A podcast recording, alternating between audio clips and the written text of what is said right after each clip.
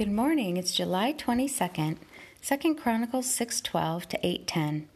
Then Solomon stood before the altar of the Lord in front of the whole assembly of Israel and spread out his hands. Now he had made a bronze platform, 5 cubits long, 5 cubits wide, and 3 cubits high, and had placed it in the center of the outer court.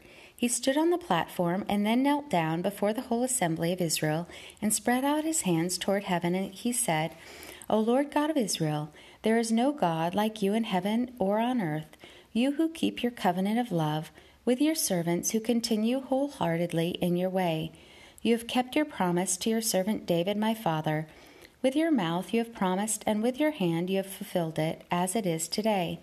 Now, Lord, God of Israel, keep for your servant David, my father, the promises you made to him when you said, You shall never fail to have a man to sit before me on the throne of Israel. If only your sons are careful in all they do to walk before me according to my law as you have done. And now, O Lord God of Israel, let your word that you promised your servant David come true. But will God really dwell on earth with men? The heavens, even the highest heavens, cannot contain you. How much less this temple I have built? Yet give attention to your servant's prayer and his plea for mercy, O Lord my God. Hear the cry and the prayer that your servant is praying in your presence. May your eyes be open toward this temple day and night, this place of which you said you would put your name there. May you hear the prayer your servant prays toward this place. Hear the supplications of your servant and of your people Israel when they pray toward this place. Hear from heaven, your dwelling place, and when you hear, forgive. When a man wrongs his neighbor and is required to take an oath, and he comes and swears the oath before your altar in this temple, then hear from heaven and act. Judge between your servants, repaying the guilt by bringing down on his own head what he has done. Declare the innocent not guilty, and so establish his innocence. When your people Israel have been defeated by an enemy because they have sinned against you, and when they turn back and confess your name, praying and making supplication before you in this temple, then hear from heaven and forgive the sin of your people Israel, and bring them back to the land you gave them to them and their fathers. When the heavens are shut up and there is no rain because your people have sinned against you, and when they pray toward this place and confess your name and turn from their sin because you have afflicted them, then hear from heaven and forgive the sin of your servants, your people Israel Teach them the right way to live, and send rain on the land you gave your people for an inheritance. When famine or plague comes to the land, or blight or mildew, locusts or grasshoppers, or when enemies besiege them in any of their cities, whatever disaster or disease may come, and when a prayer or plea is made by any of your people Israel, each one aware of his afflictions and pains, and spreading out his hands toward this temple, then hear from heaven, your dwelling place Forgive and deal with each man according to all he does, since you know his heart, for you alone know the hearts of men, so that they will fear you and walk in your ways all the time they live in the land you gave our fathers. As for the foreigner who does not belong to your people Israel, but has come from a distant land because of your great name and your mighty hand and your outstretched arm, when he comes and prays toward this temple, then hear from heaven your dwelling place, and do whatever the foreigner asks of you so that all the peoples of the earth may know your name and fear you, as do your own people Israel, and may know that this house I have built bears your name. When your people go to war against their enemies, wherever you send them, and when they pray to you toward this city you have chosen and the temple I have built for your name, then hear from heaven their prayer and their plea, and uphold their cause. When they sin against you, for there is no one who does not sin, and you become angry with them and give them over to the enemy, who takes them captive to a land far away or near, and if they have a change of heart in the land where they are held captive, and repent and plead with you in the land of their captivity, and say, We have sinned, we have done wrong, and acted wickedly, and if they turn back to you with all their heart and soul in the land of their captivity where they were taken, and pray toward the land you gave their fathers, toward the city you have chosen, and toward the temple I have built for your name. Then from heaven, your dwelling place, hear their prayer and their pleas, and uphold their cause, and forgive your people who have sinned against you. Now, my God, may your eyes be open and your ears attentive to the prayers offered in this place. Now arise, O Lord God, and come to your resting place, you and the ark of your might. May your priests, O Lord God, be clothed with salvation. May your saints rejoice in your goodness. O Lord God, do not reject your anointed one.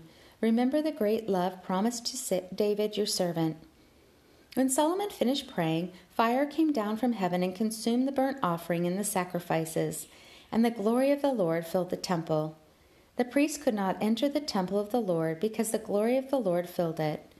When all the Israelites saw the fire coming down and the glory of the Lord above the temple, they knelt on the pavement with their faces to the ground, and they worshipped and gave thanks to the Lord, saying, He is good, His love endures forever.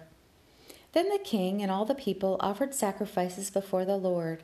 And King Solomon offered a sacrifice of twenty two thousand head of cattle and a hundred and twenty thousand sheep and goats. So the king and all the people dedicated the temple of God. The priests took their positions, as did the Levites, with the Lord's musical instruments, which King David had made for praising the Lord, and which were used when he gave thanks, saying, His love endures forever. Opposite, opposite the Levites, the priests blew their trumpets, and all the Israelites were standing. Solomon consecrated the middle part of the courtyard in front of the temple of the Lord, and there he offered burnt offerings and the fat of the fellowship offerings because the bronze altar he had made could not hold the burnt offerings, the grain offerings, and the fat portions. So Solomon observed the festival at that time for seven days, and all Israel with him, a vast assembly, people from Lebo Hamath to the Wadi of Egypt. On the eighth day they held an assembly, for they had celebrated the dedication of the altar for seven days, and the festival for seven days more. On the twenty third day of the month, seventh month, he sent the people to their homes, joyful and glad in heart for the good things the Lord had done for David and Solomon and for his people Israel. When Solomon had finished the temple of the Lord and the royal palace, and had succeeded in carrying out all he had in mind to do in the temple of the Lord and in his own palace, the Lord appeared to him at night and said, I have heard your prayer and have chosen this place for myself as a temple for sacrifices. When I shut up the heavens so that there is no rain, or command locusts to devour the land, or send a plague among my people, if my people who are called by my name will humble themselves and pray and seek my face and turn from their wicked ways, then will I hear from heaven and will forgive their sin and will heal their land. Now my eyes will be open and my ears attentive to the prayer offered in this place. I have chosen and consecrated this temple so that my name may be there forever. My eyes and my heart will always be there. As for you, if you walk before me as David your father did, and do all I command, and observe my decrees and laws, I will establish your royal throne, as I covenanted with David your father when I said, You shall never fail to have a man to rule over Israel. But if you turn away and forsake the decrees and commands I have given you, and go off to serve other gods and worship them, then I will uproot Israel from my land, which I have given them, and will reject this temple I have consecrated for my name. I will make it a byword and an object of ridicule among all peoples. And though this temple is now so imposing, all who pass by will be appalled and say, Why has the Lord done such a thing to this land and to this temple? People will answer, Because they have forsaken the Lord, the God of their fathers, who brought them out of Egypt and have embraced other gods, worshipping and serving them. That is why he brought all this disaster on them. At the end of twenty years, during which Solomon built the temple of the Lord and his own palace, Solomon rebuilt the villages that Hiram had given him and settled Israelites in them. Solomon then went to Hamath Zobah and captured it. He also built up Tadmor in the desert and all the store cities he had built in Hamath. He rebuilt Upper Beth Horon and Lower Beth Horon as fortified cities, with walls and with gates and bars, as well as Baalath and all his store cities, and all the cities for his chariots and for his horses, whatever he desired to build in Jerusalem, in Lebanon, and throughout all the territory he ruled. All the people left from the Hittites, Amorites, Perizzites, Hivites, and Jebusites. These peoples were not Israelites. These peoples were not Israelites that is, their descendants remaining in the land, whom the Israelites had not destroyed, these Solomon conscripted for his slave labor force, as it is to this day. But Solomon did not make slaves of the Israelites for his work. They were his fighting men, commanders of his captains, and commanders of his chariots and charioteers. They were also King Solomon's chief, chief officials, 250 officials supervising the men. Romans 7 14 to 8 8.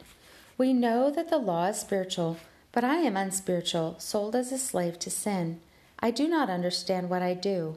For what I want to do, I do not do, but what I hate, I do. And if I do what I do not want to do, I agree that the law is good. As it is, it is no longer I myself who do it, but it is sin living in me. I know that nothing good lives in me, that is, in my sinful nature. For I have the desire to do what is good, but I cannot carry it out. For what I do is not the good I want to do. No, the evil I do not want to do, this I keep on doing. Now, if I do what I do not want to do, it is no longer I who do it, but it is sin living in me that does it. So I find this law at work. When I want to do good, evil is right there with me. For in my inner being, I delight in God's law. But I see another law at work in the members of my body, waging war against the law of my mind, and making me a prisoner of the law of sin at work within my members. What a wretched man I am! Who will rescue me from this body of death? Thanks be to God through Jesus Christ our Lord. So then, I myself, in my mind, am a slave to God's law but in the sinful nature a slave to the law of sin. Romans 8. Therefore, there is now no condemnation for those who are in Christ Jesus, because through Christ Jesus the law of the Spirit of life set me free from the law of sin and death. For what the law was powerless to do, in that it was weakened by the sinful nature, God did by sending his own Son in the likeness of sinful men to be a sin offering. And so he condemned sin in sinful man in order that the righteous requirements of the law might be fully met in us, who do not live according to the sinful nature, but according to the Spirit. Those who live according to the sinful nature have their minds set on what na- that nature desires, but those who live in accordance with the Spirit have their minds set on what the Spirit desires. The mind of sinful man is death, but the mind controlled by the Spirit is life and peace. The sinful mind is hostile to God. It does not submit to God's law, nor can it do so. Those controlled by the sinful nature cannot please God. Psalm 18, 1 15. I love you, O Lord, my strength. The Lord is my rock, my fortress, and my deliverer. My God is my rock in whom I take refuge. He is my shield and the horn of my salvation, my stronghold. I call to the Lord who is worthy of praise, and I am saved from my enemies. The cords of death entangled me, the torrents of destruction overwhelmed me. The cords of the grave coiled around me, the snares of death confronted me. In my distress I called to the Lord. I cried to the God to my God for help. From his temple he heard my voice. My cry came before him into his ears. The earth trembled and quaked, and the foundations of the mountains shook. They trembled because he was angry. Smoke rose from his nostrils. Consuming fire came from his mouth. Burning coals blazed out of it. He parted the heavens and came down. Dark clouds were under his feet. He mounted the cherubim and flew. He soared on the wings of the wind. He made darkness his covering, his canopy around him. The dark rain clouds of the sky. Out of the brightness of his presence, clouds advanced, with hailstones and bolts of lightning. The Lord thundered from heaven. The voice of the Most High resounded. He shot his arrows and scattered the enemies. Great bolts of lightning enrouted them. The valleys of the sea were exposed, and the foundations of the earth laid bare. At your rebuke, O Lord, at the blast of breath from your nostrils. Proverbs for today is 19, 24, and 25. The sluggard buries his hand in the dish. He will not even bring it back to his mouth. Flog a mocker, and the simple will learn prudence. Rebuke a discerning man, and he will gain knowledge. The word of the Lord. Thanks be to God. Walk with the King today and be a blessing.